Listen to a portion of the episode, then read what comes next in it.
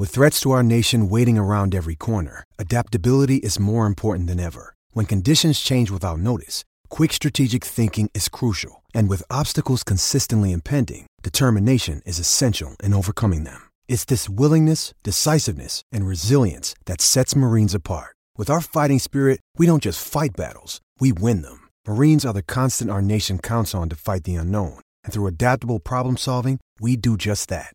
Learn more at marines.com. For logbook servicing you can rely on, you need to make the right choice. You need trained professionals who are fully qualified to service your car according to manufacturer's specifications. For real peace of mind and a nationwide warranty, book in or book online at repcoservice.com. On SENSA, welcome to the SANFL Show.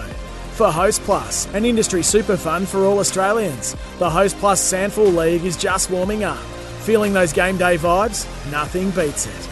Hello and welcome to the SANFL Show. I'm Damon Adams. Unfortunately, not joined by Andrew Hayes today. Unfortunately, COVID has knocked him down. But the great thing is, on this afternoon SANFL Show, a fantastic lineup of guests.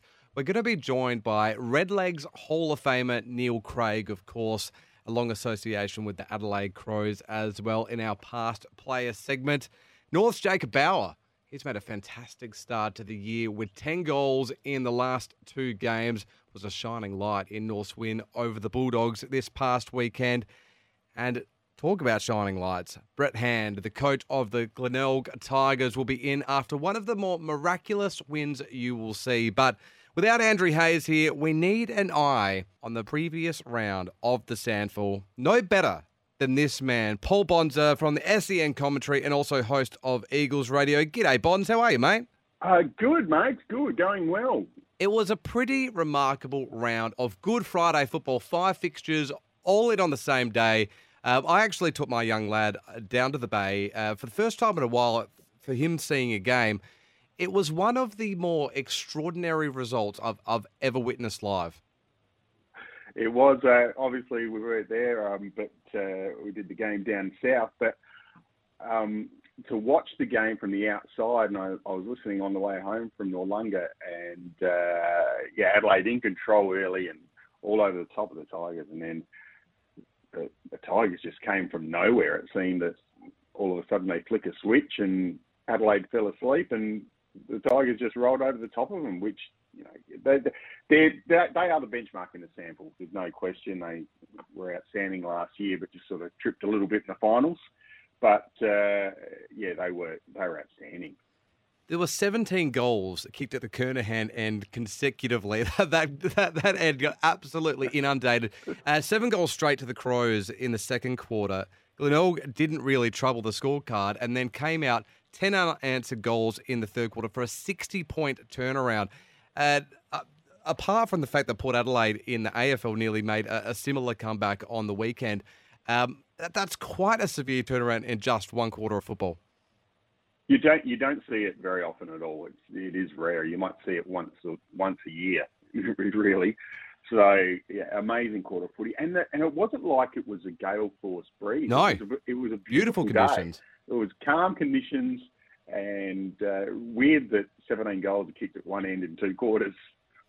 Uh, we'll be speaking to Brett Hand later in the show to see exactly how he rallied the troops at halftime, but that's got to be some intense speech that he has given. Uh, you said, Bonds, that you were down covering uh, the South game. Uh, of course, they were defeated by Sturt 85 to 67. What was your view on the game?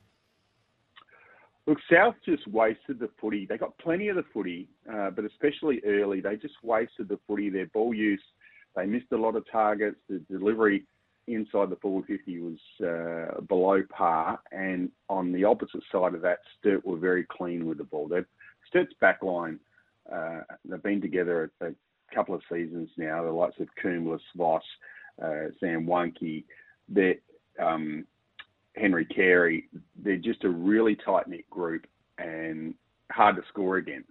But they use the footy a lot better coming out of defence than South.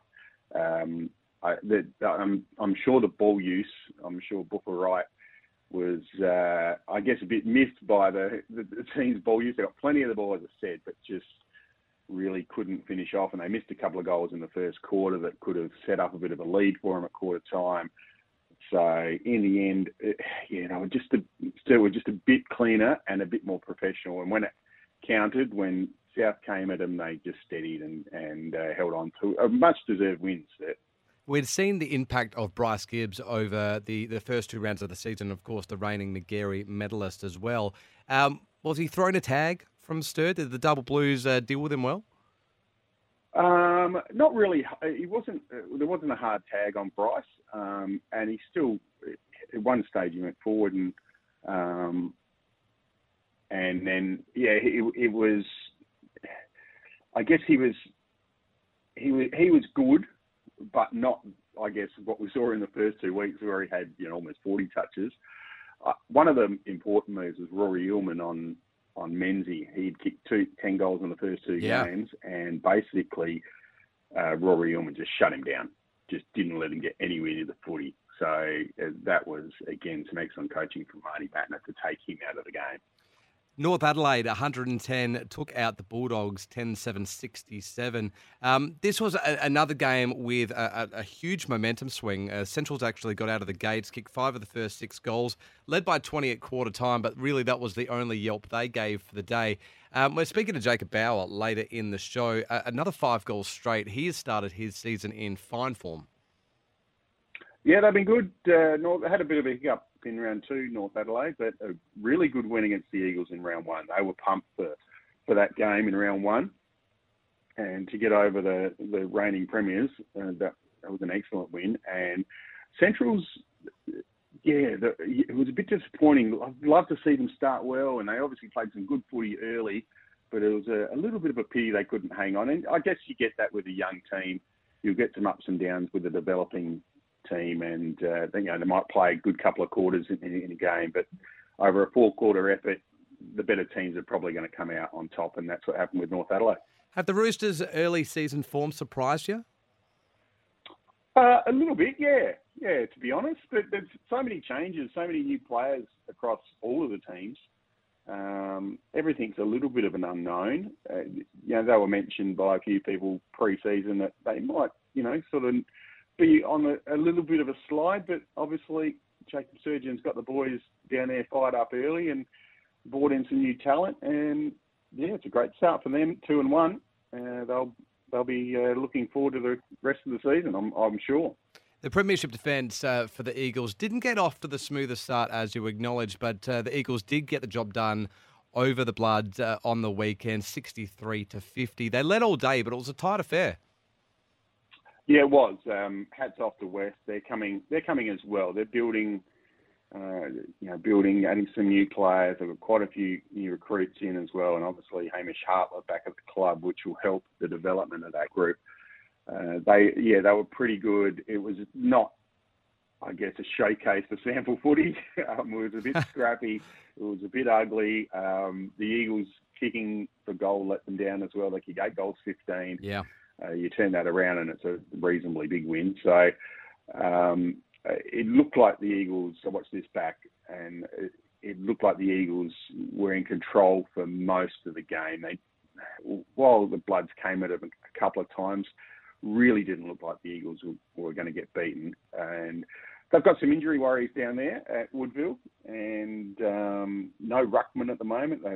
Jared Redden's out injured. Said Gilhouse is out injured. So uh, debutant Jordan Lukac had to do the ruck work along with Connor Ballenden, uh, another new recruit from Brisbane for the Eagles. So, uh, yeah, so they're in. The, they've got a couple of guys coming back. Jimmy Tupper should be back this week. Uh, Clay Cameron may be back this week as well. So, um, but the Eagles, I guess all you can do is win and get the win, even if you have to win ugly, and that's what they did. So they they'll be looking forward to Monday as well. There, those right. Those returning trips will be very handy for the grand final rematch.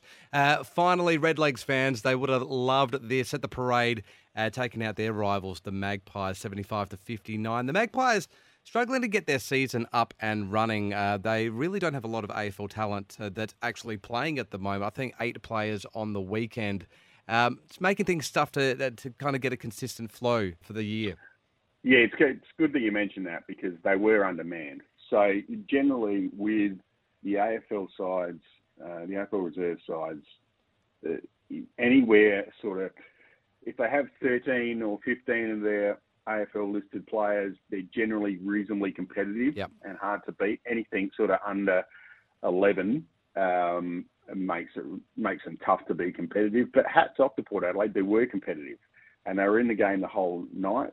Uh, but it's really hard for them to win with uh, the amount of top-up players they had. So, but again, Norwood did the job um, with their new LEDs around the around the ground, Looking looking very flash out there in Norwood now. uh, so, James Fantasia and his board will be very happy with the way everything's coming up. We've got the new Wolf Blass Centre out there and big screen and the LEDs. They, uh, I think they're a bit of uh, envy of some other clubs in the SANFL, the way they have set the ground up. Yeah, I'm sure. Now, just in comparison as well, uh, the Crows against the Tigers, they had 16 or 17 AFL listed players playing. Uh, so it just goes to show the difference at the moment. Uh, Bonds, let's look ahead to round four, of course, the Anzac weekend. We've got the Roosters against the Panthers, uh, Central up against the Crows, the Magpies meet the Double Blues. Uh, Norwood against West at Centenary Oval in Port Lincoln on Sunday. Fantastic to see the game stretching out to all parts of the state. And then the grand final rematches are really the headline act for the weekend. Uh, is that the game you're looking forward to most, surely? Uh, well, firstly, I'm looking forward to going to Port Lincoln. So we're going over, over there Bonds? to cover. Yeah, getting over there to cover that for SENSA. So that'll be on uh, Sunday at uh, two o'clock on on SENSA, and then we're also doing the Monday clash as well. Fantastic. So you hear both those games on SENSA this week. Myself and Mark Ross uh, calling both those games. So yeah, looking forward to getting over to Lincoln, and I haven't been there for a long, long time. So it'll be nice to spend the day there. Well, Centenary um, Oval's an back. absolute peach of a place. Mm. Yeah, I've heard good reports, and uh, yeah, really looking forward to. I, I expect a really big crowd there as well. Uh, smart for the SANFL to put it on a Sunday as well, so there's no footy clash, uh, country footy clash there as well. So I I, I expect uh, a nice big crowd there uh, in Port Lincoln, and then come back for the holiday Monday game again, expecting a big crowd at Maughan Thiem Kia Oval. Well, uh, footy fans, if you do see Bonds just reclining at the Port Lincoln Hotel Sunday afternoon, make sure you shout him a drink. He's done a magnificent job joining us. Bonds will hear you on Sunday and Monday on the SEN SANFL Call. Thanks so much for joining us. Thanks, Dave, mate. Coming up next, we've got Jacob Bauer from the Roosters who got up on the weekend. Can't wait for that chat. This is the SANFL Show. Sorry about the noise. My neighbour's sanding his deck. My motto? Don't work on your deck, play on it. Life's good with a Trex deck. Low maintenance with a 25 year residential warranty. Trex, the world's number one decking brand.